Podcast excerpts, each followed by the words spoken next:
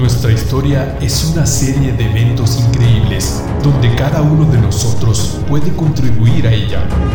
Con la más insignificante de nuestras decisiones puede influir en el futuro de la humanidad. Conocer el pasado es prever el futuro. Efecto Mariposa Podcast.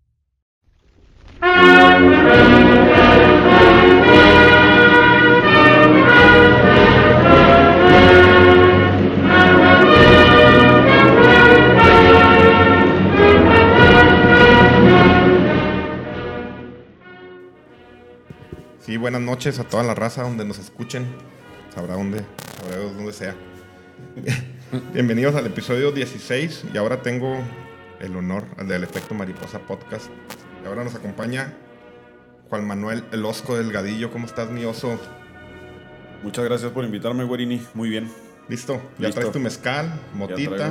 Valentino, todo el pedo? Todo, todo listo para Y- pasárnosla suave. Y tenemos aquí un- una novedad a, a Jorge Almanza. ¿Cómo estás, mi George? Pues bien, emocionado de estar aquí, la verdad. No sabes ni quién chingados te va a escuchar, pero vamos a seguir hablando pendejadas con, con contenido. Primero que nada, este, pues mandarle saludos a toda la raza que se da el tiempo de escucharnos, ya sea corriendo en el carro. Yo, por ejemplo, es- escucho mucho haciendo ejercicio. Me gusta un chingo escuchar este podcast porque, como decías ahorita, Oso, escuchar re- reggaetón o te, te, te harta la verga, güey. Y cuando manejo, este, me gusta escuchar podcast con contenido. Pero pues no sé, no sé ustedes. Sí, es lo que te decía ahorita, o sea, yo siento que los podcasts han crecido porque y ahorita es demasiada la banalidad en la música, o sea, ya no escuchas música buena. De hecho, si te pones a pensar, las estaciones aquí en Chihuahua, bueno, las que se escuchan, son puro, son pura música, o sea, son puras estaciones de fuera. Exa FM y La Lupe de Juárez y no sé qué. Sí, o sea, son puras estaciones de fuera. Creo que hay una o dos locales, pero había una que se llamaba Classic. Estaba padre, o sea, ponía música clásica, acá rock y los, los, los, este, los viernes. Ya pues, güey, ya fue mucho, ya fue mucho, mucho. ya. Lo- Los nuevos clásicos decían. Sí, pero ahora ya puro reggaetón, pero bueno. A ver. ahí le seguimos platicando.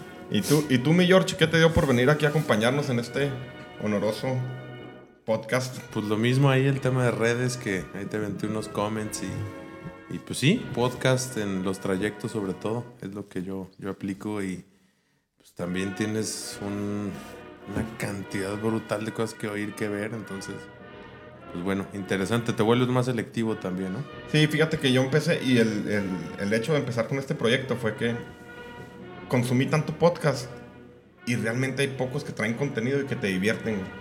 Entonces dije, pues ¿por qué no hacer una pinche peda, güey?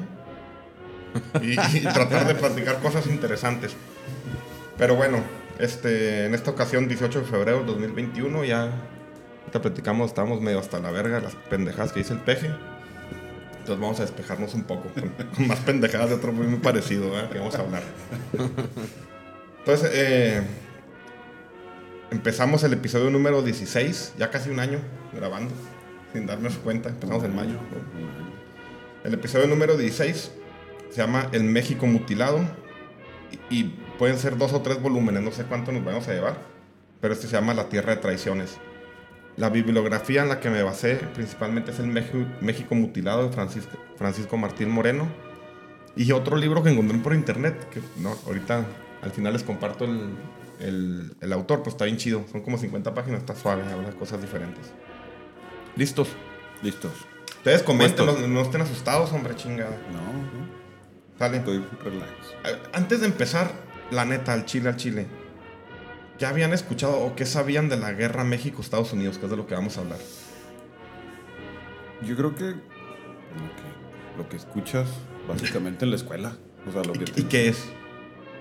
pues la, la, el- la venta de la venta de la gran parte de México yo creo que es lo que lo que más se basa la, la educación primaria secundaria o sea que te- cuando vendió Santa Ana no sé cuánto territorio yo creo que más de la mitad de México es de lo que yo creo que es más o menos de lo que se basa el- el- la lucha entre Estados Unidos y México ¿Y tú, mi George? Igual, igual, o sea, el tema del gran traidor Santana, que todos lo odiamos, ¿no?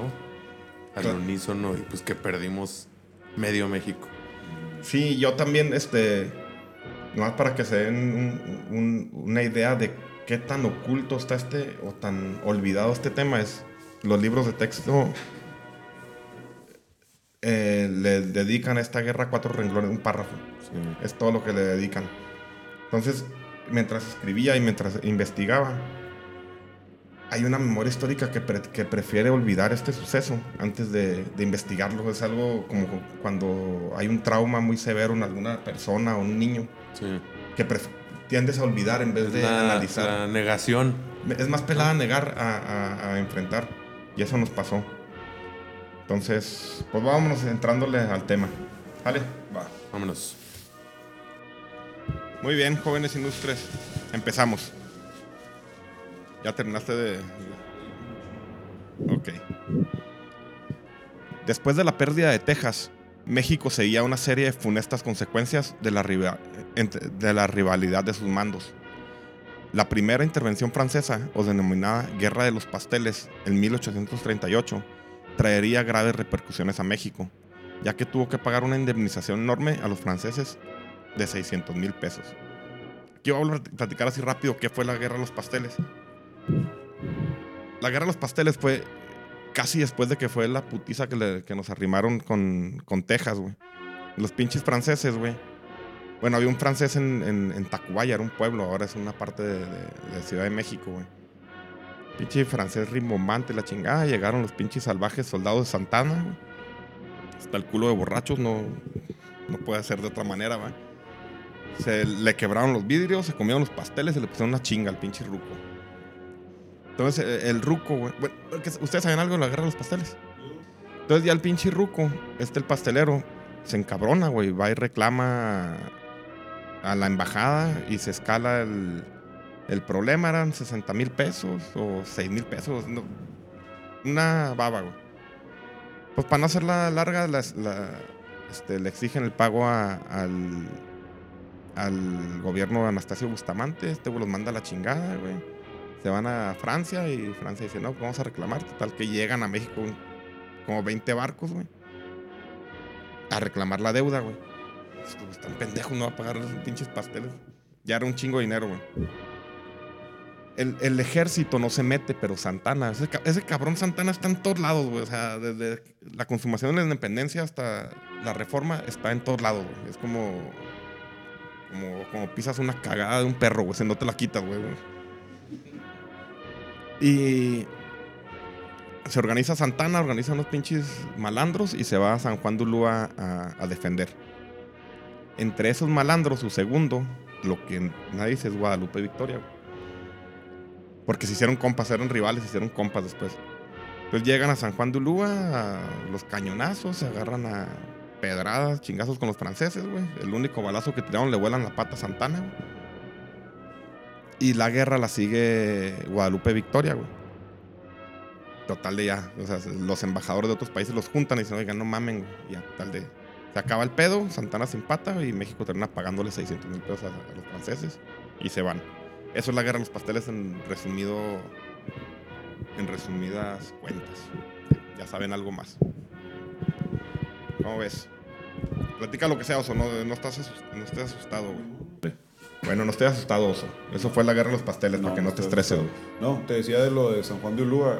Ahí el fuerte de San Juan de Ulúa creo que está en, En Veracruz. en. Veracruz. ¿Conoces? Y- ¿Conocen ese? No, yo no conozco Veracruz. De muy chico del puerto. Está chido, está bien chido. Eh, Bueno, ese fue un preámbulo de la guerra de los pasteles. Ok, este, después de la guerra de los, eh, pasteles, dejaban una gran crisis a la joven república al pagar esos 600 mil pesos. En 1841, el general Mariano Paredes y Santa Ana se enfrentan al gobierno de Bustamante, Anastasio Bustamante, y lo derrotan. Y después de un interinato de tres semanas, Santana vuelve con las riendas del país Regresa el güey. El güey fue 11 veces presidente de México.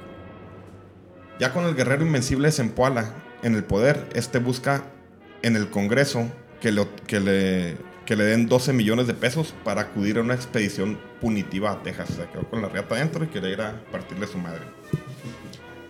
El Congreso se niega Y Santana amenaza al Congreso. Pero este, el Congreso, apoyado por Mariano Paredes, que este güey, Santana cuando cae de otra vez de presidente manda la chingada a Mariano Paredes. Oye, pero, pero ahí Texas era como un país, ¿no? Eh, En esa época. era, era la República de Texas, Sí, ¿no? pero México no lo había reconocido. Ya, ok. Simón. Y este güey quería ir a desquitarse, el pinche Santana, güey. ok. Eh, ¿Qué chingados me quedé, güey? Vamos empezando apenas, güey. Valiendo. Dice, Sa- Santana amenaza al Congreso, pero este apoyado por paredes, por paredes este, le dan un golpe de Estado. Así que la Suprema Corte y un nuevo Congreso que forman proponen al general José Joaquín de Herrera como presidente. Hombre pulco, pulcro, leal y conciliador. Paredes tiene que aceptar. José Joaquín Herrera persigue a Santana, que empieza a huir el güey ya cuando llega este güey. Que en su vida, su huida muy cerca estuvo de morir, cocinado en hojas de plátano. El benemérito termina, bueno, eso lo va a platicar, el vato va huyendo, güey, en el camino Jico, entre Puebla y Veracruz, güey. Y unos pinches malandros, el Chato Domínguez, lo agarra, güey. "No, Te cargó la verga. Pues le vio, le vio cara de tamal o qué, güey. Sí, no, le dijo todo para hacer como un tamal, puto, por tantos daños que le has hecho. Oye, ese Chato Domínguez me suena, ¿no era así como un, un exiliado del ejército, una cosa así que lo han corrido del ejército? Ahorita van a ver porque cobra relevancia ese güey, el Chato Domínguez más adelante. Ese cabrón tenía una gavilla de cabrones que entre Puebla y Veracruz, o el DF y Veracruz, se mantenía haciendo descagadas. Entonces lo agarraron, güey. No, lo vamos a cocinar, culero, usted. Y el güey lloraba y la dice, no, soy el benemérito de los Américas, me vale verga, lo vamos a cocinar. Y mandan por hojas de plátano y la chingada. Ya cuando lo tenían metido en la caldera, güey, llega un, un, un padrecito, güey. Dice, no, no mames, no, no lo cocinan, este tipo de su pinche madre. Los convence, güey. Entonces ya se lo llevan y, y lo encarcelan. Entonces, el benemérito termina encarcelado y pese a que Herrera estuvo insistente en ahorcarlo en chinga, güey, el Congreso lo mantuvo en la cárcel y después de cinco meses le dio un salvoconducto para exiliarse a Cuba. Pero antes Santana movió toda su fuera que era un chinga. ordenó que la movieran. Le, un. No sé cómo chingado le hizo, pero esos mañosos que siempre salen con la suya. güey. Mientras tanto, en Estados Unidos, el Congreso de aquel país acepta la propuesta de la República de Texas para anexarse a su unión. La República de Texas, güey, tuvo pedos. Es que hay un chingo de cosas que, que, que no sabemos, güey. Texas, güey, México no, recoge- no reconoce a Texas, güey. Pero ya cuando se, se ve la intención. ¿Qué estás haciendo eso? Estoy preparando mi paleta de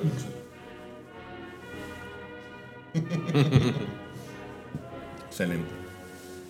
La República de Texas, güey. El último, no acuerdo se llama el último presidente, pero tiene un pedo porque los británicos mexicanos le dicen, ok, te, te vamos a...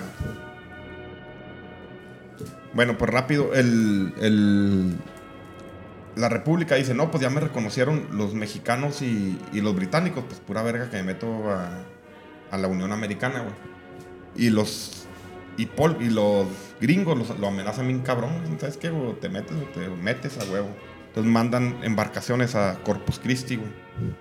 Entonces ya dice el presidente de Texas, bueno, lo someto a, a un plebiscito, güey. Y. No, miento, lo, lo- lo- lo someto al- al- a las cámaras, al Congreso y al Senado, güey. En el Congreso pasa, todo el mundo se quería. O sea, la mayoría de los diputados querían ser parte de Estados Unidos, güey. Y en el Senado estuvo muy reñido. Este, al fin, sí se da como se anexan a la Unión. Y así pasa Texas, ya hace un estado de la, de la Unión. Cuando pasa esto, güey, el embajador mexicano en est- en Estados Unidos, Juan Nepomuceno Almonte, ¿te acuerdas tener ese güey? ¿Te acuerdas tener ese güey? El hijo de Morelos.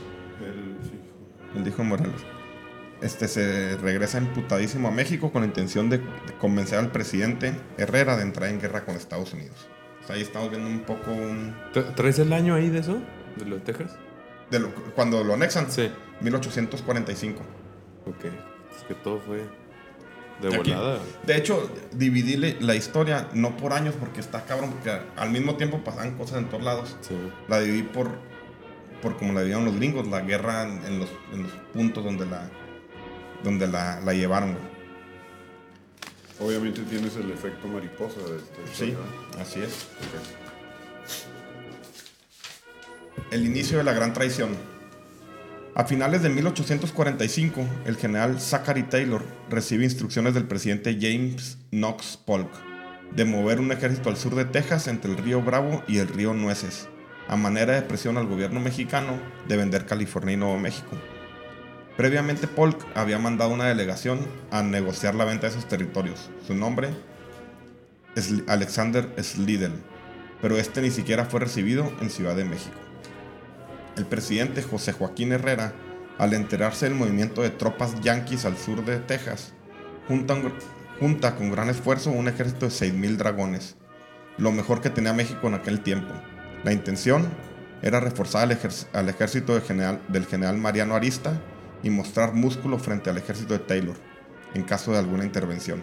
Eran los Elite, ¿o qué? Sí, los los dragones. Los dragones eran los. Los dragones eran, eran bien chingones, porque aparte que era caballería, pero tenían este, también este, de pie. Eran, eran una verga los cabrones. Oye, pero pues el planteamiento, ¿no? De que pongo ahí tropas en tu frontera y véndeme, Sí, y, y- el presidente Herrera dice, "Ay, espérate, güey, no más intimidar, ahí te va lo mero cabrón, y que se junte con el ejército del norte, güey. Pero aquí empieza el cagadero, güey. Para encabezar este con- contingente de dragones, puso al general Mariano Paredes, y en noviembre de 1845 le ordena marchar al norte. Paredes comienza su marcha y es en San Luis Potosí donde se une con otro ejército de reserva para juntar ya un contingente de 12.000 combatientes, que junto con el de Arista muy probablemente hiciera pedazos al de Taylor.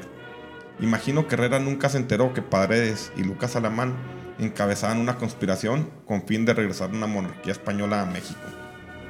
Casi al mismo tiempo que Estados Unidos se anexaba formalmente como miembro de la Unión a la República de Texas, Paredes da un golpe de estado al presidente Herrera, los 6.000 dragones y el, ejército auxil- auxiliar de San Luis Potosí este, regresaba y mostraba suficiente músculo para evitar una rebelión en Ciudad de México. Con este movimiento, Arista se quedaba solo en el norte y Paredes listo para imponer un monarca en el extranjero. Se mandan todas las tropas, güey, en San Luis Potosí se regresan y le dan un, un golpe de estado al presidente. Desde ahí empezó el cagadero que sabías que iba a terminar mal, güey. Oye, pero además tenías unas cuantas décadas de, de ser país independiente. 25 o sea, años. pues imagínate, güey. Sí, sí, sí. Era un desmadre por todos lados. Sí, era un desmadre, pero en México era un desmadre mayúsculo, güey. O sea, Lo que pasa es que to- todo el mundo quería ser, todo el mundo quería ser, este, pues sí, cabeza de grupo, no sé, o sea, todo el mundo como quería, la FIFA. sí, güey, o sea, todo, todo el mundo quería ser, este, figurar, vaya, De hecho, ahorita más adelante voy a ver que es el Destino Manifiesto, güey. Ah, Hablamos de eso.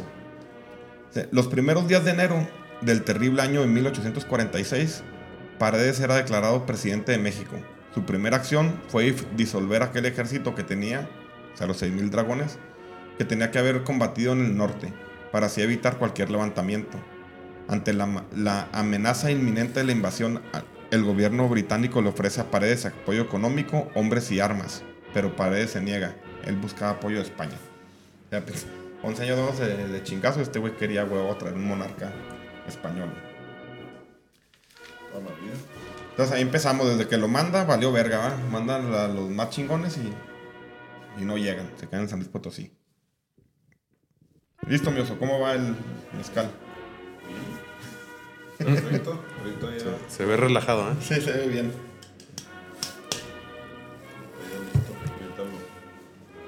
El inicio de una guerra de traiciones. El 28 de marzo, el general Taylor acampa en los linderos del río Nueces y el río Bravo.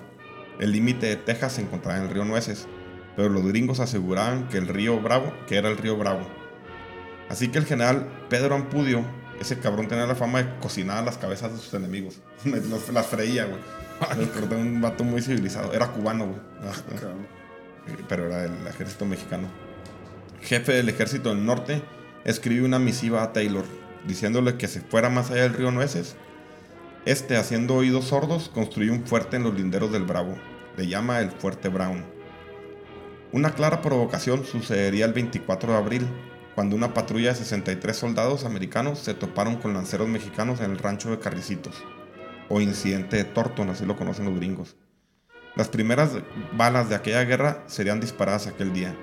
Con esto, el presidente Polk, en un discurso a su Senado, declamaba, Sangre estadounidense ha sido derramada en suelo estadounidense.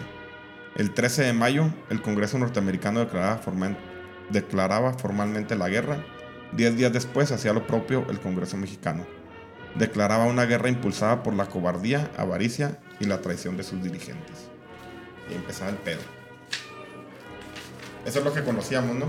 Más o menos. Básicamente, o sea, como dices tú, la traición, o sea, que empezaron, de hecho, con bastantes traiciones. O sea, todo el mundo, como te decía, todo el mundo quería figurar y todo le valía madre traicionar. No, no, pinches culeros, vamos cabrones. Oye, pero, digo, yo me quedo pensando como que hubiera sucedido de cualquier manera, ¿sí me explico? Era eh, como que esto es la culminación de los imperios, ¿no? O sea, yo me pongo a pensar como la línea del tiempo, pues del planeta, del hombre los últimos movimientos así de invasiones muy cañonas fueron en esos años. Sí, Estados Unidos trae un movimiento expansionista cabrón. Acaba de comprar la Luciana a Francia, güey, un chingo. Eh, la Florida, España y no se llenaban. Ellos crean mucho el destino manifiesto. Ahorita voy a hablar de ese, güey, porque es lo que mueve un chingo. Ellos dicen que es la doctrina Monroe ahorita. No es de esta película que salen y Órale, salgan corriendo y agarren sus tierras, una de Tom Cruise, algo sí, así. Sí, un horizonte lejano. Esa cosa. Pues sí. Es un poco de eso, ¿no? Yo creo que sí, sí. De hecho, el batallón mormón que llega y se mete a Utah por sus huevos, güey. Sí, esa película está muy buena porque les dicen al final de la película, salen corriendo y donde pongas tu estaca y eso va a ser tu territorio. Pues sí, Pues sí. Pero sí, o sea, porque me puedo pensar como que, pues, ¿cuál era la estrategia de todo eso, no? Era nomás estar ahí como con. No, ahorita vamos a ver por qué. Todo, o qué? Todo tiene un porqué, güey. Ahorita lo vemos. Ilústranos, güey. Ahorita lo vemos. No, porque los gringos, güey, así rápidamente, los españoles buscaban minerales, güey. Ellos venían por plata, güey. Se concentraron en el Bajío, güey. Y los calvinistas, los británicos, los, los, los pioneros, primeros colonos, venían a, a, la agricultura y al comercio, como los menones, güey. Entonces necesitan tierras, güey toda la zona del norte, California, Nuevo México, está abandonada, güey. Había 20 mil personas entre California y Nuevo México. Y estos güeyes ya eran 20 millones, entonces 7, pero todos metidos allá en. Sí, sí, también si hablaras de un imperio mexicano, pues estaba solo. Estaba solo, güey. Lo iban a agarrar. Desde el. Así es. Ahí, vamos, seguimos. las primeras batallas, Palo Alto y Resaca de la Palma, que es Matamoros, un pinche pueblito. Entre el 8 y 9 de mayo de 1846 a 8 kilómetros de Brownsville, Texas, oye, Brownsville, Texas, sería el primer enfrentamiento de esta triste guerra. Con un armamento muy anticuado, la avanzada azteca es derrotada en Palo Alto. Al día siguiente comienza la segunda batalla, Resaca de la Palma, una pésima estrategia de Mariano Arista que ni siquiera se dignó a salir de su tienda. Recibe una muy dura derrota. Los combatientes, aunque mal dormidos, mal comidos, con armas muy anticuadas y sin un mando evidente, demuestran su, fiereza. Los míticos dragones mexicanos estuvieron muy cerca de cambiar la historia de la batalla, pero el ejército azteca vuelve derrotado y expulsado del territorio en disputa. Serían estas batallas las únicas realizadas fuera de nuestro límite territorial. Como deshonra a la mala estrategia de Arista, es removido como comandante en jefe del ejército del norte, pero también tendría que haberse reevaluado la estrategia mexicana. Pero las constantes divisiones en el gobierno evitaron que hiciera algo mejor. El 23 de mayo México declara una guerra que no estaba preparado ni económica ni militarmente, y donde el historiador Riva Palacio cita, sus jefes actuaron impulsados por la cobardía, avaricia y la traición.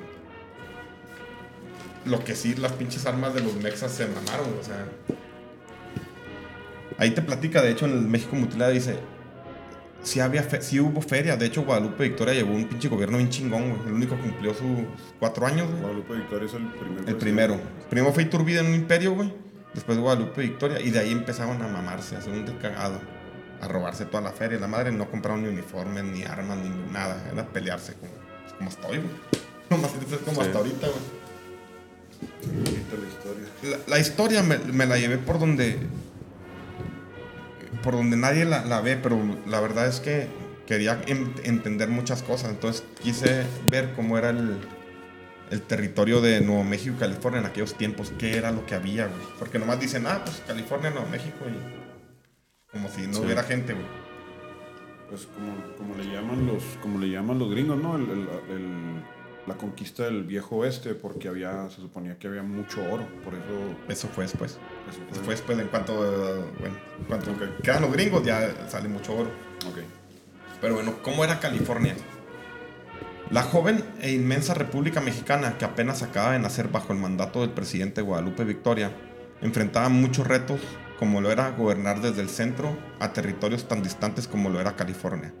La respuesta fue que se hizo una república federalista, así que todos los territorios eran estados libres y soberanos. El primer gobernador de California fue un, californio que había servido durante el primer imperio mexicano de Agustín de Iturbide pero en 1825 fue relevado por un militar enviado del centro, José María de Echendia, que acordó ir hasta aquella lejana latitud con dos condiciones, que su, gobierno estuviera en San Diego y no en Monterrey o Monterrey. Hay un Monterrey, Hay ahí, en Monterrey, sí. pero es con una R, güey. Monterrey. Sí, ya que le disgustaba el frío. Y que la mitad de su paga se la dieran a su esposa y sus cuatro hijas, lo que nunca sucedió, el pobre cabrón. Imagínate ir desde, desde México hasta, hasta San Francisco, a la verga, güey. Volaris, ¿no? No, pues, no, a ver, sí, estaría bien, güey. Que era una ruta de Vivebus. Sí. Entonces este cabrón se fue y dejó a su familia con la confianza de su, de su medio sueldo que nunca le, se lo echaron. Y con un molino para hacer aceite de oliva. Y ya se fue tranquilo.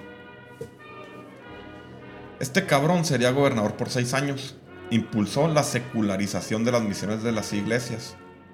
Me puse a investigar qué chingados es sec- secularización. ¿Sabes qué es secularización? es eh, que le quitan como que California era diferente a Texas y Nuevo México, como que se hicieron muchas misiones y tenían un chingo de tierras, güey. Entonces decían los, los californios, oye, pues pinches tierras ya que sean del estado, güey. Y ahí empe- empezó una, este güey empezó con quitarle territorio o las tierras a, a las, a las iglesias y repartirla entre los nativos o californios. Así que le ganó un gran apoyo a los habitantes de aquella región pero no al gobierno ya centralista de Santana, otra vez. Así que mandaron otro presidente del centro, Manuel Victoria, a revertir esa secularización, situación que causó un gran enojo entre los nativos o californios. Situación que deriva en un golpe de estado impulsado por Echendia, pero el secretario de Echendia, el soldado Agustín Besa Morano, al ver la turbulencia en el gobierno, arma una revuelta y se declara gobernador de la Alta Cali- California, con sede en Monterrey. Echendia se queda como gober- gobernador de la Baja California, con sede en San Diego. Corrían tiempos turbios en la política mexicana. Por el tiempo, el presidente Gómez Pedraza designa al ge- al general José Figueroa como gobernador de aquel vasto lugar. Figueroa, un mestizo que cargaba con orgullo su pasado azteca, empatizó rápidamente con los dos beligerantes. Echendia aceptó retirarse a la vida civil y Zamorano puso su- la primera imprenta en Monterrey. No voy a decir Monterrey, no sé si se diga Monterrey también. güey. Monterey. Hey, Monterrey, you motherfucker. Así que se volvían a unir las Californias. Figueroa continúa con la secularización de, los bienes. Figueroa muere en 1835 y los nuevos gobernantes enviados desde el centro frenan el movimiento de secularización.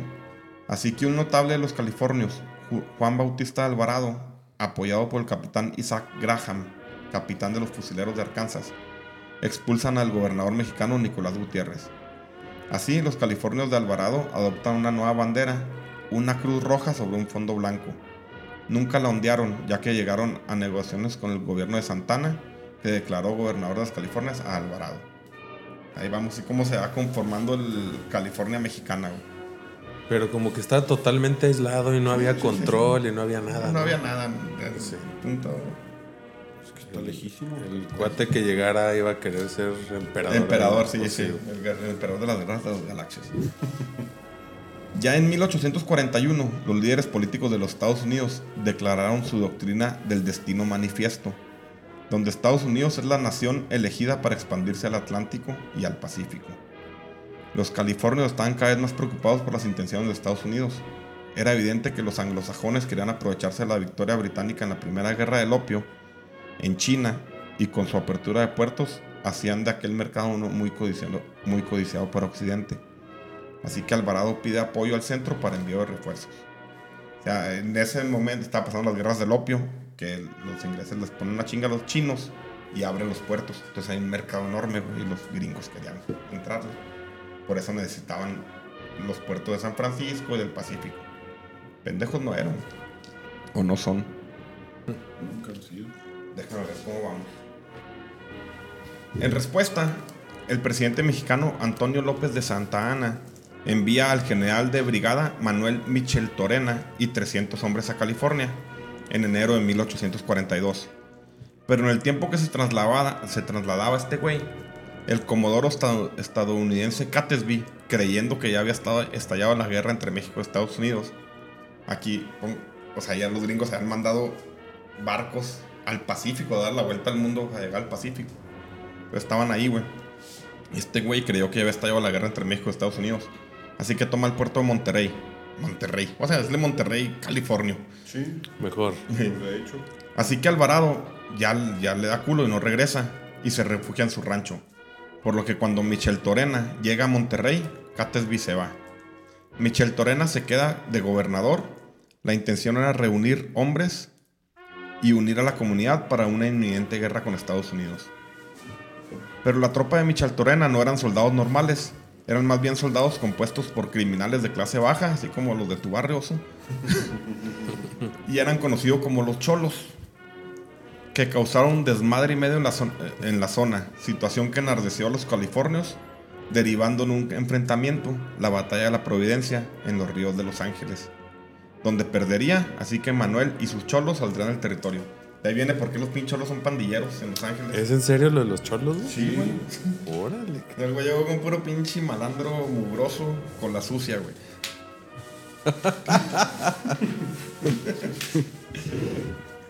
bueno, este güey ya se fue con sus pinches colas sucias.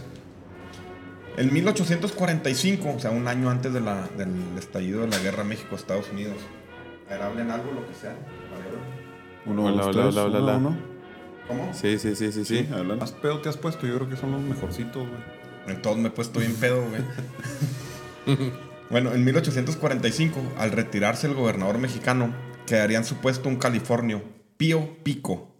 Y no, y no es albure, güey. Y no es hermano de, de López Obrador. A ver si ha de ser el pinche gandallo, hijo de su pinche madre. Pero en, en diciembre de 1845, un mayor del ejército de los Estados Unidos, John C. Fremont, entró en California con una pequeña fuerza de alrededor 60 hombres. Con, un, con, un supuesto, con, el supuesto, con el supuesto propósito científico y exploratorio. Pío y Alvarado vieron que se fue al norte rumbo a Oregon, que era provincia de Inglaterra no vieron con buenos ojos esta misión. Sabían en realidad que su misión era agitar a los colonos anglosajones para armar una rebelión. Mariano Vallejo, como militar encargado del presidio de Sonoma, en San Francisco, hoy San Francisco, con su ejército de 60 dragones, lo expulsó del territorio. 60. Eso es lo que había, era todo lo que habían allá. Pío supo que los americanos regresarían, ya que la apertura al Pacífico era algo primordial para las ambiciones de los yanquis. Hizo saber al presidente Paredes la imperante necesidad de reforzar las tropas californias, californianas. Así que en abril de 1846, siendo inminente el inicio de la guerra, el gobierno federal envió al coronel Rafael Telles al frente de un numeroso cuerpo militar muy bien equipado para que se embarcara con destino a la Alta California y ayudara a la defensa del territorio. Pero al llegar a Mazatlán, Telles se rebeló contra el presidente Mariano Paredes de Arriaga y se quedó en Sinaloa, donde en complicidad con los comerciantes extranjeros estableció un cacicazgo en la parte sur del estado y sustrajo y le quitó la, el mando al gobierno local. Al güey lo mandan para ir a, a combatir a los californios, el vato hace su pinche reino en Mazatlán, siempre. o sea, no mames, güey, ¿cómo íbamos a ganar esa pinche guerra? Era imposible, güey. Pues es que es lo que te digo. Y luego teníamos un par de décadas de país independiente. Pues no, era un desmadre. cabrón. Desmadre, pero bueno, güey. Entonces, La noticia del estallido de la guerra entre México y Estados Unidos llegó a California hasta junio de 1846. Los rumores esparcidos por Fremont de una supuesta acción del gobierno mexicano contra los colonos de origen estadounidense en, en el territorio. O sea, o sea, que se iban a chingar. El 4 de julio, el 14 de julio de 1846, un grupo de 33 hombres armados que se hacían llamar los Beer Flaggers se apoderó de la ciudad de Sonoma. Encarcelaron a Vallejo y se fueron a pistear una taberna. Cuando se acabó el licor, marcharon a la casa de Vallejo a seguir la peda. O sea, la independ- O sea, pelada, ¿cuántos, ¿cuántos pinches países hubiéramos independizado nosotros? Cuando andaba robándote barriles de cerveza ahí. No, no. no, imagínate la- las fiestas que llegamos y nos llevábamos los barriles, güey. ¿Cuántas, ¿Cuántas nos aventamos? Par. Un par. Un par de docenas. Cuando se acabó el licor, marcharon a casa de Vallejo a seguir con la peda. Y en medio de esta, William B. Hyde dibuja en una toalla sucia la estrella roja de Álvarez y a un lado un oso, que parece más bien un tapir. Declara la creación de la República de California y él se declara el primer presidente. Francisco Tobareñas. El Verguillas. El verguillas, güey. No me acordaba del verguillas. auto- autoproclama, güey. Me autoproclamo el emperador de Ciudad Juárez. El emperador de Ciudad. Pero esa es la bandera, ¿no? ¿Cuál? De California. Sí, o sea, en una, Sí, en ¿no? una bandera dibujan una toalla sucia. La estrella roja de, de Álvarez y un pinche oso que andaban bien pedos, parece como un- una planta carnívora del Mario Bros. Mm. Quitan la bandera del presidio y por 25 días ondearía esta sucia toalla, sería la duración de la joven República de California. Así de pelada. Voy por otra chela. Bueno, hablamos un poquito de, de California. Ahora un poco de Nuevo México antes de que empezara la guerra.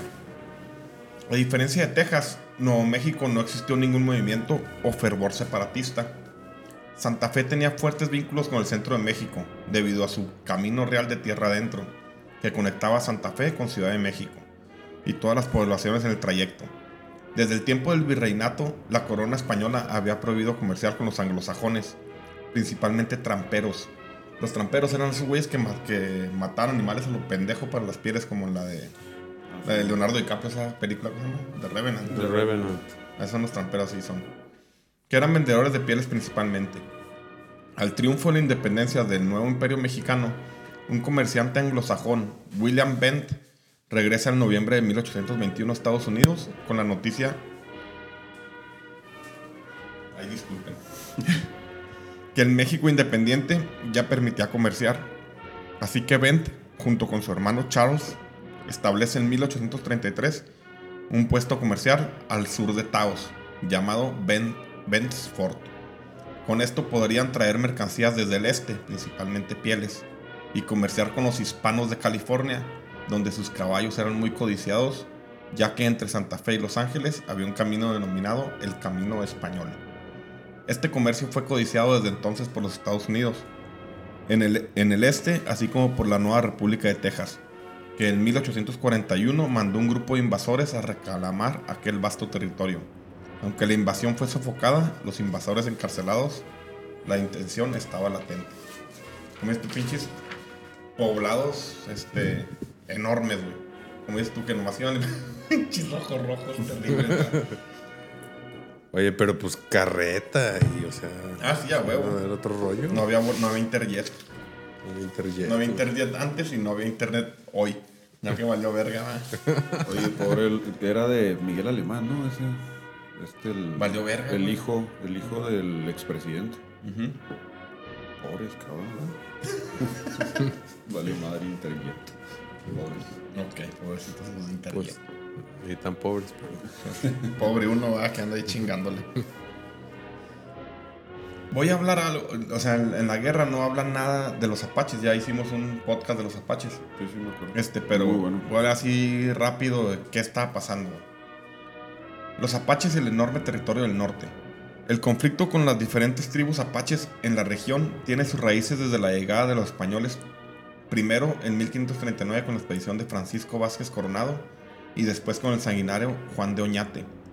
La región nunca estuvo realmente en paz. Con el ascenso de la Primera República Mexicana el manda- al mandato del insurgente Guadalupe Victoria como su primer presidente, Este, a manera de mantener la paz con el norte, eh, la paz en el norte, firma un acuerdo con las tribus, donde desde el presidio de Janos, en Chihuahua, aquí en Caliente, se les entregarían raciones. El trato se cumplió, pero conforme pasaba el tiempo y debido a la crisis económica de la joven república, las raciones se fueron haciendo cada vez menos. Los apaches se repliegan al norte y regresan a vandalizar principalmente a los tramperos anglosajones. O sea, tenían que vivir de algo, Sí, sí. Para 1829, los mexicanos impo- imposibilitados de darles raciones les usufructan territorios en lo que hoy es Nuevo México. Aquí al abogado que nos diga que es un usufru- usufructo a la gente que está escuchando de lejos. Sí, bueno, se me olvidó esta noche. No permite el- gozar, gozar este, pues, del uso y de los frutos, ¿no? Así es. Siempre. O sea, una tierra puedes hacer lo que sea, no es tuyo, pero todo el, el beneficio que le saques, Exacto. ese sí es Eso tuyo. Es tuyo. Ok, entonces estamos bien. Les usufructaba los territorios en lo que hoy es Nuevo México y Arizona para que cultive el mezcal, por eso en realidad son los mezcaleros. Los mezcaleros. y así puedan comerciar con ellos y con los anglosajones. Los apaches aceptan con sus mandos Pisago, Cabezón, Zurras No mames. Mamaste, güey. y Chiribin y Chirimi el carabinero. Hincha me pegó la mota, güey. Para 1830, los apaches continúan vandalizando ahora ranchos mexicanos, por lo que el gobierno prohíbe, el gobierno prohíbe la venta de alcohol. O sea, me los imagino los cabrones ahogados de borrachos. Fea gente. les, les prohíbe la venta de alcohol a las tribus y en 1831 se les deja de dar raciones, definitivamente, así como se les revocan los usufructos. Esto provoca que la tregua de 1824 se rompa y empiece una suerte de guerrilla muy sangriente, muy sangrienta por bandas apaches en los territorios de Nuevo México, California, Texas, Tamaulipas, Sonora, Chihuahua y Nuevo León. Los estados se hacen cargo de su defensa, ya que el centro nunca mandó refuerzos ni alguna estrategia. Debido a este conflicto y los continuos saqueos de comunidades mexicanas, los apaches comienzan a hacer come- comercio con los anglosajones, siendo los mexicanos un enemigo común. En 1838, los apaches firman un tratado de paz con la República de Texas, y más tarde con la invasión de Kearney a los territorios de California y Nuevo México, Mangas Coloradas, jefe de la zona, hace amistad con el general del ejército del oeste, Stephen Kearney, y promete, y cito, ser fiel y amistosos con los, estados, con los estadounidenses. Así que los blancos podrán pasar a salvo a través de su territorio. Mientras que para los mexicanos la opinión de los apaches era que era una raza de indios cobarde y traicionera. Oye, pero, o sea, eso refleja el caos espantoso. Ahorita decías que Oregon era británico. O sea, estaban los españoles, los ingleses, los franceses como sopilotes arriba de todo esto, Así ¿no? es. Apaches, mexicanos. Era un cagadero, o sea, Qué la, la- cosa, güey. la zona de Nuevo México, California, Texas, güey, el Chihuahua, Sonora, está hasta el culo de apaches, que es una, es una nación sin, sin territorio. güey. O sea, Sí. ellos eran de ahí, pero pues no tenían. Entonces, los pedos estaban, estaban fuertes. De hecho, yo me acuerdo de mi abuelo que me platicaba los apaches, lo platicaban. Pinches vatos salvajes, güey. Eran, eran tiros a, a muerte. Tengo aquí una historia real, pero no quiero que se haga tan, tan largo. La aventamos. Eh, vamos a. Tatanka Búfalo, ¿no? Es una historia real. eh. En 1829, esto, esto refleja, en una historia refleja el el estatus de esas zonas en ese tiempo. En 1829, justo el año en que los mexicanos expulsaban a los españoles de su territorio, Marín Ortiz, un niño de tan solo 7 años, jugaba con sus amigos en la población de Lampazos del Naranjo, en Nuevo León. Se escuchó un descomunal tropel de caballos y sintió un violento jalón de los, de los pelos causados por unas manos sucias. Fue sentado frente al jinete. Misma suerte sufrirían sus amigos, siete en total, de entre 5 y 7 años. Mientras el pueblo se desaturdía, aquellos jinetes huían con sus niños, con los niños. Aunque se organizó rápidamente una expedición, los niños nunca se pudieron recuperar. Los jinetes llegarían a su ranchería, y cada uno de los niños fue asignado a una mujer. Esa noche cada uno lloró amargamente, a lo largo de toda la noche, se despertaban llamando entre sollozos a sus madres, que allá en la lejanía también mojaban de lágrimas la almohada. Aunque sus nuevas madres lipanes fueron cariñosas, las condiciones de vida fueron terriblemente duras. Solo dos años después de su captura, de esos siete niños solo quedaban dos con vida. Fueron muriendo por las enfermedades o por los conflictos con los americanos o mexicanos que no perdonaban la vida de mujeres o niños. Marín corrió con gran suerte, ya que una joven india, paciente, risueña y mujer del jefe principal se hizo cargo de él. Marín sufrió muchas vejaciones, al no entender su idioma recibía horribles castigos frecuentemente. Un día el jefe Apache Lipán, llamado Bajo el Sol, fue a bajarse del caballo y haciendo un círculo en el aire con, con el dedo índice, dirigiéndose a Marín, este interpretó, rodea a la manada pero quería decir, cambia mi caballo. El joven se puso a dar vueltas en torno a los animales mientras el jefe enfurecido se lanzó contra el joven dándole golpes. El joven, sin comprender nada, indefenso, rodaba y rebotaba de golpe en golpe, mientras lloraba y pedía piedad.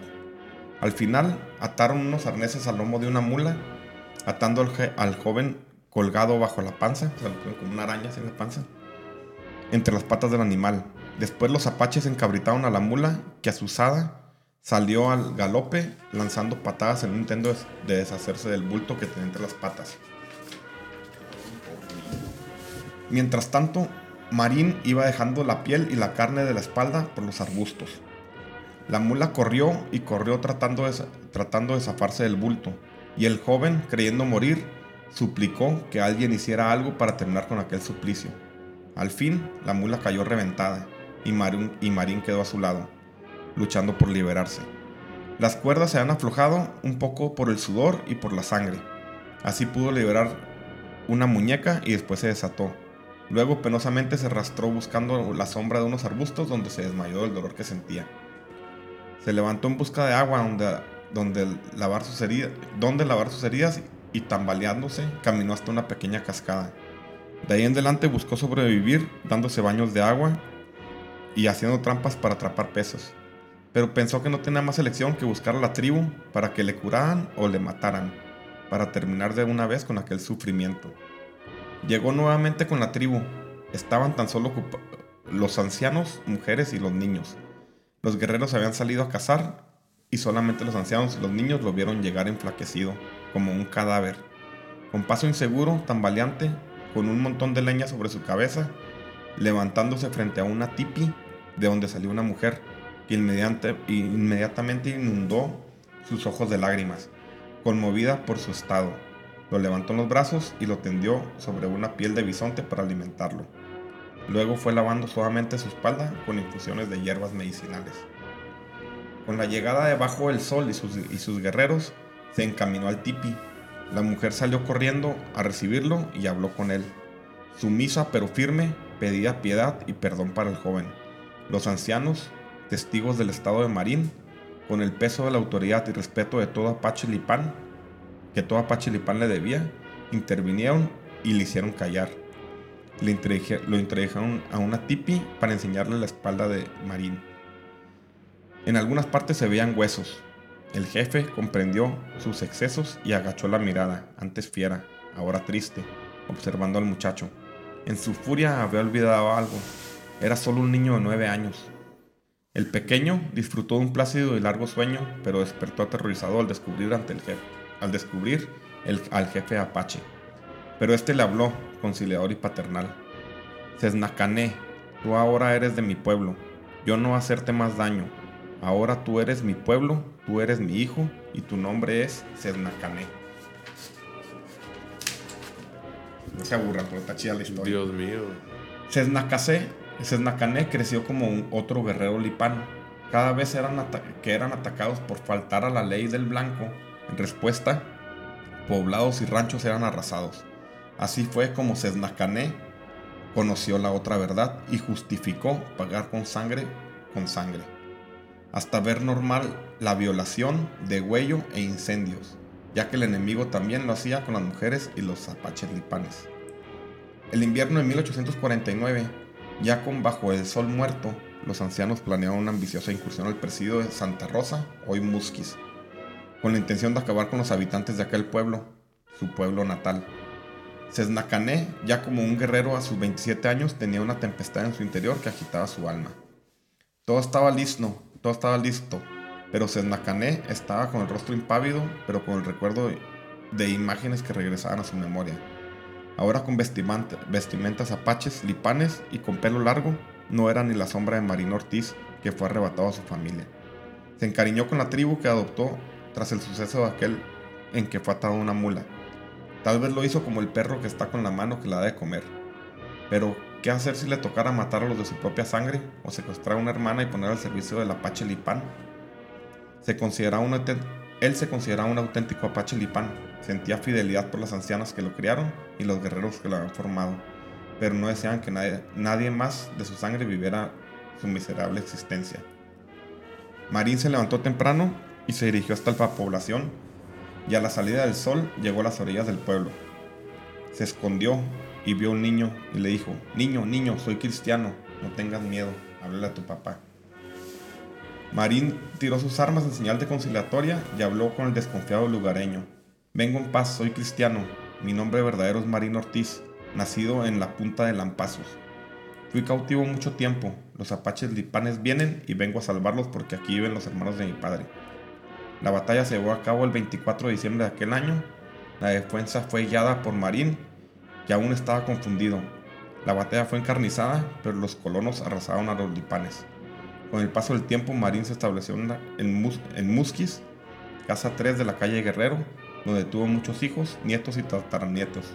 Fue así como la, trágica historia de Marín Ortiz, Cesnacané, el indio blanco, el héroe todavía recordado por tradición en la historia de Santa Rosa de Musquis. Tuvo un final feliz y fue pasando a través de generaciones como una de las más bellas leyendas de la paz de ¿En dónde es? En Musquis. Pero quise poner esa historia para ver cómo era el pedo. O sea, eran pinches. Arrasaban a la verga. De hecho, el indio Victorio, que era de aquí, Chihuahua, pues era blanco, se lo robaron.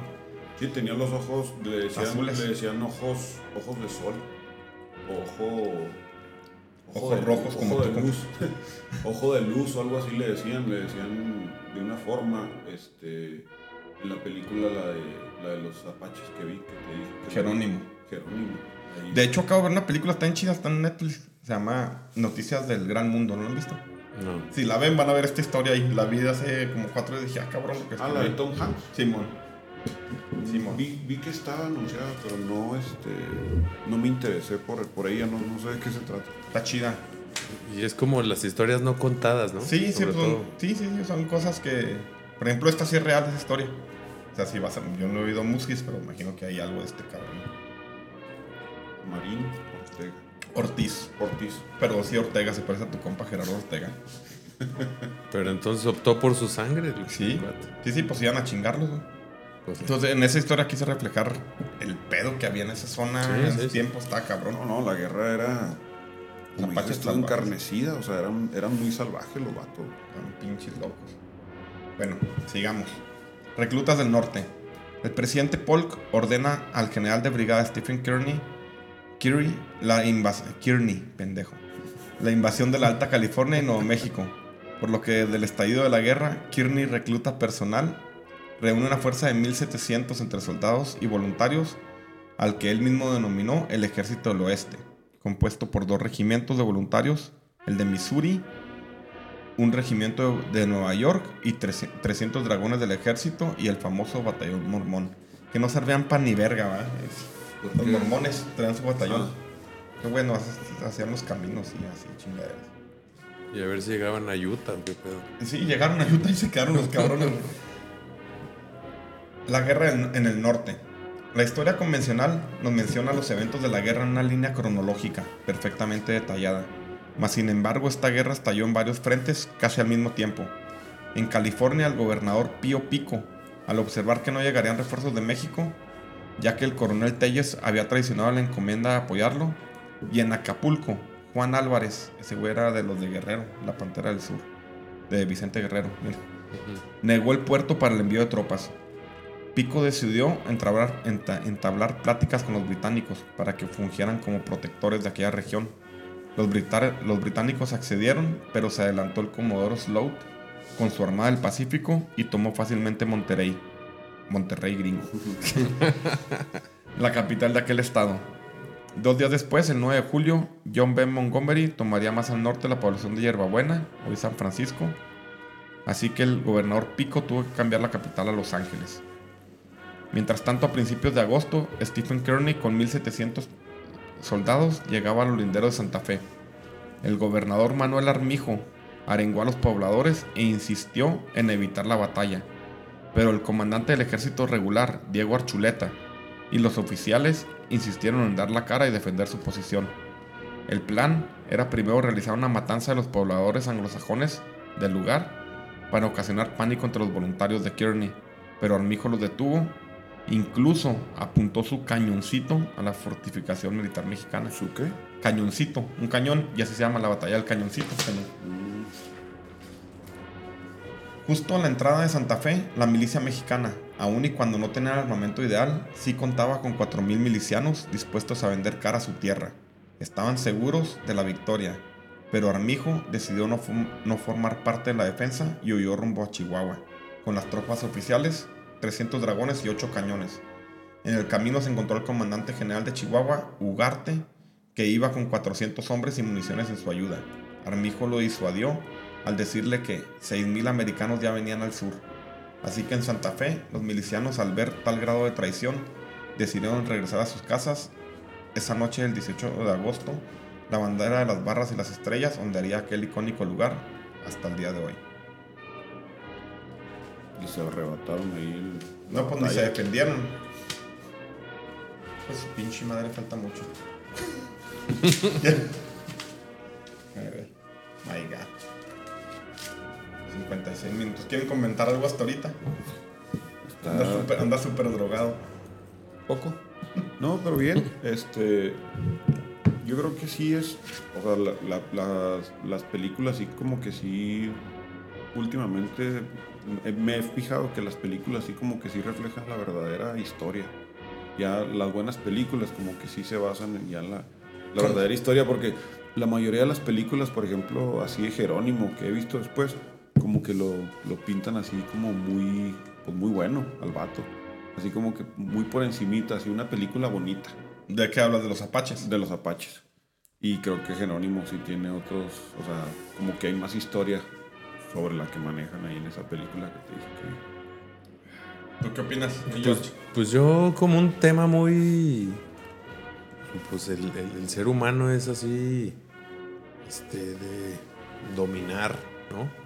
O sea, de tratar de imponer mi manera de pensar y pues, en aquel momento era 100% territorial el rollo. ¿Cómo se llama esto que decías que era su misión de... Al- el destino manifiesto. El destino manifiesto. Entonces, bueno, traes ahí una mitología detrás combinada con una creencia religiosa de que, digo, pues hoy dicen los presidentes americanos, and God bless America, ¿no? Así es. O Sí, sea- sí, se creen bendecidos los güeyes. Exacto, exacto. Entonces, como que traes este tema de que mi misión divina es conquistar de aquí hasta el Pacífico. Está cabrón. Sí, Porque meten, meten, sí, meten. Y se la creen, güey. O De sea- hecho, al gringo ahorita le. Por eso lo, lo tan cabrón lo del Capitolio con Trump, que la bandera la tiraron la, y pusieron la de los confederados. Está cabrón, güey. No lo ven. Pero bueno, pues digo, creo que es la, la naturaleza humana cuando sientes que tú la traes y que lo mereces y demás. Pues y- yo creo que, yo creo que eso, eso sí ayuda mucho a levantarte, güey. O sea, ve cómo se levantó Alemania. O sea, Alemania estaba hecha popó, güey. Sí, pero tienen un concepto de patria que no tenemos nosotros. Por eso. por Pero eso. bueno, a fin de cuentas, o sea, ahorita como en síntesis de lo que dices es unos vatos que tenían el derecho divino de conquistar De hacer lo que. y, lo- y, y los mexicanos pues medio ya era nuestro y pues vamos a ver cómo nos organizamos y nos defendemos, o sea, a eso se reducían las opciones. para Así mí. es. Ahorita vamos a llegar, no es que es, bueno, vamos a darle poquito más y le- al punto no retorno, que es el punto angular de este pedo. Aquí empezaba la guerra ya cabrón, la triple campaña del norte. La toma de los puertos del Pacífico era la misión del Comodoro Sloat. Al llegar a Los Ángeles, las cosas serían muy diferentes. Debido a presiones de potencias extranjeras, no podían cerrar los puertos, debido al comercio de sus mercancías, así que tendrían que forzar a los mexicanos por tierra. El 21 de septiembre comenzaba el sitio de Los Ángeles. El gobernador huyó con rumbo a México. Así que el general José María Flores tomaba el mando del gobierno y Andrés Pico, hermano de Pío, el mando militar y sus lanceros de California. Los californios liaron sendas batallas y continuas victorias, ocasionando muchas bajas al ejército norteamericano. Cuando los americanos quisieron ondear la bandera de los, su bandera en Los Ángeles, los lanceros respondieron arrasando a los gringos, siguiendo con victorias en la batalla del Chino, la batalla del Rancho de los Domínguez, nuevamente en Los Ángeles, donde 50 lanceros de pico de Andrés ya derrotaron a los 203 marines que se bajaron de sus embarcaciones. Oye, güero, perdón que interrumpa, pero estoy pensando, pues, ¿era otro Estados Unidos? Ahorita esos güeyes con un dron nos destrozan, ah, ¿no? Claro, claro. O sea, pues hubo buena, buena defensa ahí de los mexas. O sea, los, eh, pero eso no se comenta, siempre es. Los gringos desmadraron todo. Nunca es que los californios los trajeron a pan y verga, estos cabrones. Sí, sí, sí, sí. Sí dieron batalla, ¿no? No, pues se lo chingaron, güey. 50 lanceros de Andrés Pico derrotaron a los 200 marines que se bajaron de las embarcaciones. Tanta derrota americana hizo que Kearney viajara desde Santa Fe a ayudar a sus fuerzas, pero fue despedazado nuevamente en la batalla de San Pascual en diciembre de ese año. En enero ya de 1847, los lanceros derrotarían nuevamente a las tropas de Kearney en Santa Clara y el río San Gabriel. Estos cabrones no perdieron, güey. Una riatota, güey. Fíjate, por ejemplo, en las películas, yo me he fijado que gran mayoría de las, de las veces que hablan de, la, de, esa, de esa época, ponen al mexicano como, como traicionerón, así como malo, así como que de bajos valores. Ah, pues porque las, hacen los gringos, Sí, sí, por eso te digo. Pero hay pocas películas que sí, lo, sí respetan esa, o sea, ese valor que tenía el mexicano, porque era, era, era entrón el mexicano. O pues es que estos eran californios, más bien, sí eran mexicanos, pero californios. Pues pero exacto. bueno. Como que yo sin, sin entrar al detalle, lo único que recuerdo que medio dimos pelea pues, es en el rollo del Álamo, ¿no? Mm. Es, lo, pero y hubo, yo sé, pero hubo muchísimas batallas que les dimos De hecho, al principio, güey, todo al principio se defendieron. Ahorita estamos hablando de California y Nuevo México, pero después vamos a ver Monterrey, güey, este, la angostura y todo. Realmente los gringos ganaron por otro pedo que lo vamos a ver ahorita que les va a dar coraje o Sí, sí, sí. Pero totalmente descorazonados debido al nulo apoyo del gobierno del centro, el gobernador mexicano José María Flores regresó a México, quedándose Andrés Pico al mando.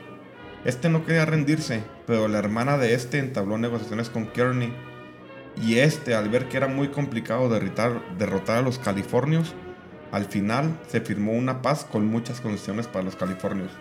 Al final la guerra al final de la guerra, Pico y todos los californios se convirtieron en ciudadanos norteamericanos. Andrés se volvería senador de aquel país. Estos güey dijeron, no, ya, ya no mames, ya no me han mandado ni un pinche, ni un cholo, güey, a que nos ayude, güey. y ya dijeron, no, pues a la verga, güey. Cholo de California suena como de Star Wars, ¿no? Sí, a huevo. Sin malandros. Culo seco, ¿cómo dijiste? con las sucias. Con las sucias. Nuevo México y Chihuahua. El objetivo inicial de Polk era California, Nuevo México y en dado caso Chihuahua. O sea, era lo que quería este güey en sus pretensiones. En Nuevo México la defensa del territorio fue hecha, como en California, por la población civil y los militares que habían quedado en él. La guerrilla de los patriotas fue iniciada por el coronel Diego Archuleta y el indígena Tomás Ortiz. Primero asesinaron al gobernador Charles Bent. ¿Se acuerdan que pusieron un, puerto, un, puesto de control de comercio? Y a cinco de sus connacionales. Y a varios mexicanos que servían al invasor. Más muertes provocadas por estos guerrilleros en el río Colorado y el arroyo Hondo. Apenas tuvo noticia de esos sangrientos sucesos el coronel Sterling Price comandante militar, salió de Santa Fe con 400 hombres y cuatro piezas de artillería. Los, patriotas le presentaban batalla en la Cañada, el Embudo y el pueblo de Taos, pero ahí fueron vencidos. De los principales jefes, Tafalla, Pablo Chávez y Cortés sucumbieron en una u otra de esas acciones. Ortiz fue muerto por un soldado que lo encontró días después. Pablo Montoya fue ahorcado en Taos y Archuleta pudo escapar con vida. Y aún vivía en 1883. El otro objetivo sería Chihuahua, al, mando del general Bull y 4.000 hombres. Pero al ver las dificultades, se, decidió dejar de lado la campaña de Chihuahua y apoyar al general Zachary Taylor. El coronel Alejandro Doniphan nunca se enteró de esta decisión y salió con 756 hombres para Chihuahua, donde debía reportarse con Bull. Eran instrucciones de Kearney, pero el otro güey se fue con, con Taylor. Poca fue la resistencia de los chihuahuenses que tenían muy pocas armas y de menor calidad, donde recibieron sendas derrotas en el Paso del Norte. Después en los linderos de la capital, la defensa del comandante Heredia en el rancho de Sacramento sería inútil. Doniphan aplastaba a los chihuahuenses y el primero de marzo tomaba la capital. Pero al no ver nada interesante, qué culero, ¿eh? madre, al, al no ver nada interesante en Chihuahua, partiría rumbo a rumbo a Coahuila a, apoyar a Zachary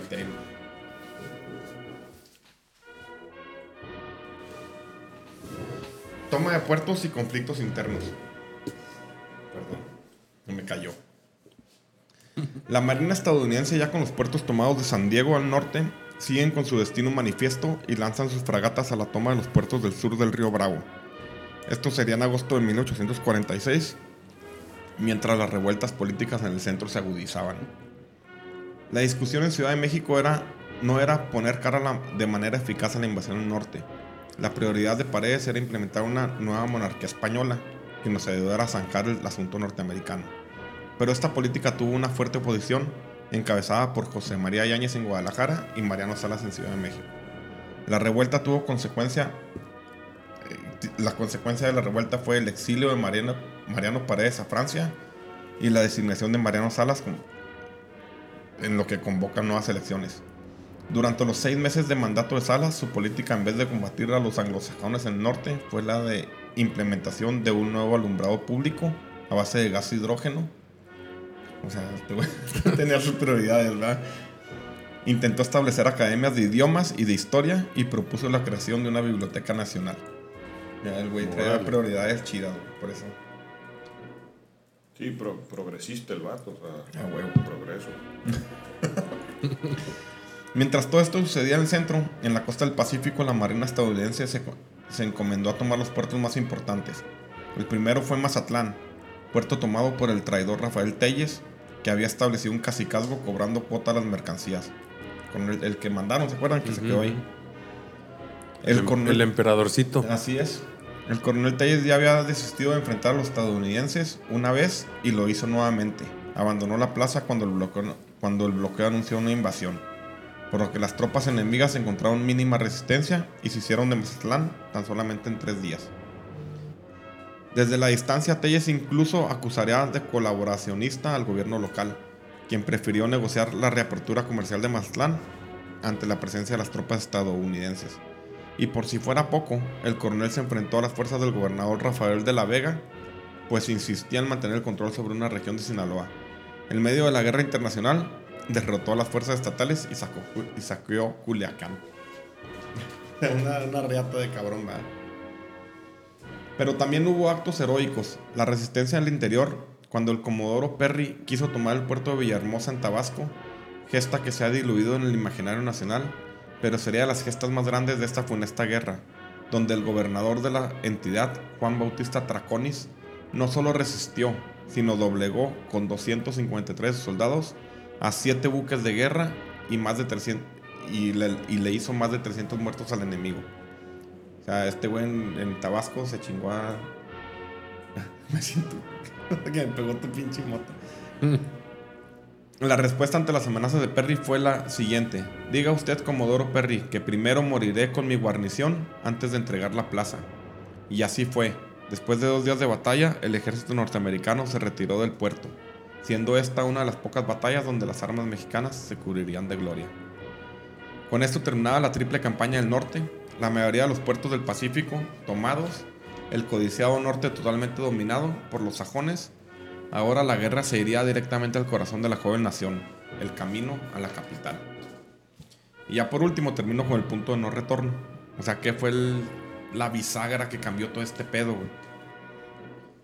Dice, entre el 13 y el 17 de febrero de 1846, poco antes del inicio de la guerra, el presidente Polk tuvo una serie de entrevistas en la Casa Blanca con Alejandro A. Atocha, un coronel español naturalizado en los Estados Unidos. Atocha, que había vivido en México y tenía cierta intimidad con Santana, informó entonces que seguía manteniendo comunicación con sus amigos en México. Primero, aprobó la revolución de Paredes, o sea, Santanas, y que pronto recobraría la presidencia, y que se hallaba dispuesto a ceder mediante un tratado y por 30 millones de dólares el territorio mexicano al este del Bravo y al norte de la bahía de San Francisco. Polk sabía las intenciones de los británicos y franceses, o ambos, de hacer de California y Nuevo México provincias europeas. Santa Ana le dijo a Tocha que le repitiera hasta que Polk se aprendiera de memoria que, y cito, México re- requiere de una amenaza militar, recurrir a la guerra misma si fuera necesario, a la violencia, al uso de cañones para ablandar al Senado, a la prensa y a la sociedad, y en general a sus compatriotas, respecto a las ventajas de la sesión. No entenderán de otra manera. Necesitamos las bayonetas yanquis muy bien afiladas, tocando el cuello de México o hundiendo en sus carnes, para hacerlos entrar en razón. Pero que Santana y Paredes necesitaban inmediatamente dinero y que con 500 mil pesos, eh, dólares de contado, podrían hacer el tratado y sostenerse por unos meses mientras se pagaba el resto. Todo esto quedaría registrado en el diario de Polk y en la historia del continente americano. Y, güey. O sea, ahora entendemos, ya llevamos una hora once, entonces vamos cerrando este capítulo. Ahora entendemos por qué se iban los gobernadores, por qué no llegaban refuerzos, estaba arreglado todo este pedo. güey. Y la raza, la raza de pie, pues a la verga, güey. Pobrecitos. Oye, por eso es como este rollo de que traemos la corrupción en la sangre y demás. Sí, güey. Digo, no, yo no, Eran no, no. puros cabrones, eran puros cabrones. este, ahí no había. Eran puros cabrones, este. traicioneros, Todos, todos somos traicioneros. ¿Cómo la ven con ese punto de no retorno? Está durísimo, durísimo. Está cabrón, uno no entiende la guerra hasta que, hasta que entiende esa chingadera. ¿Alguna opinión antes de cerrar? Eh, Esto entonces lo, lo cita Polk. Eso Ah, es lo es que, que- está muy cañón. Lo- El pedo, güey, la diferencia entre los mexicanos y los gringos, los gringos, como eran alfabet- alfabetizados, güey, todos tenían la, la costumbre de llevar un diario. Gran parte de las memorias de la guerra México-Estados Unidos las conocemos por los diarios de los soldados o los, o los, Sí. o los personajes norteamericanos. güey. Esto está en, los en, en el, en el diario de Polk, lo que le ofreció a Tocha. Más adelante vemos qué sucedió con todo este pedo y la chingada. Pero ahorita llevamos una hora 12 minutos. Yo creo que es. Yo creo que es. es- no, no, yo digo que es, es este. Buen punto para cerrar porque pues todavía falta bastante Y historia. apenas estamos empezando. Entonces, este, está bien odiar a Santana. Pues Hasta el momento. hasta el momento. Bien. Sale. Con Muy eso bien, nos jóvenes. quedamos. Muchas gracias por acompañarnos. Gracias, güero. Bueno, Salud. salud. Salud. Bye.